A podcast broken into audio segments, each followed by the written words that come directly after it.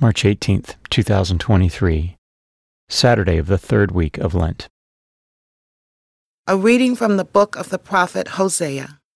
Come, let us return to the Lord. It is He who has rent, but He will heal us. He has struck us, but He will bind our wounds. He will revive us after two days.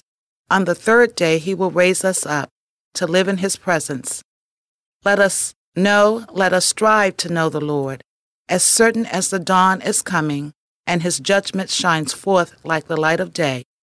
He will come to us like the rain, like the spring rain that waters the earth. What can I do with you, Ephraim? What can I do with you, Judah? Your piety is like a morning cloud, like the dew that early passes away. For this reason I smote them through the prophets. I slew them by the words of my mouth. For it is love that I desire, not sacrifice, and knowledge of God rather than burnt offerings. The word of the Lord.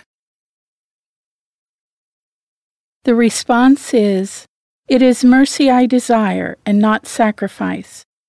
Have mercy on me, O God, in your goodness. In the greatness of your compassion, wipe out my offense. Thoroughly wash me from my guilt, and of my sin cleanse me. It is mercy I desire, and not sacrifice.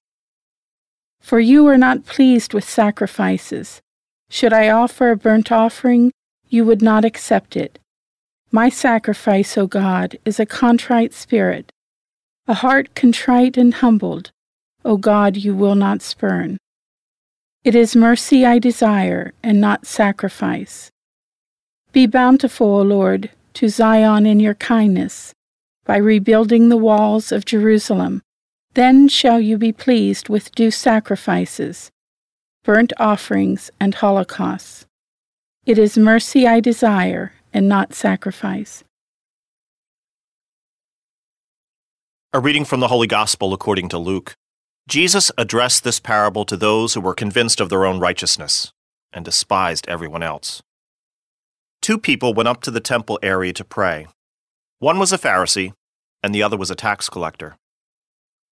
The Pharisee took up his position and spoke this prayer to himself O oh God, I thank you that I am not like the rest of humanity, greedy, dishonest, adulterous, or even like this tax collector.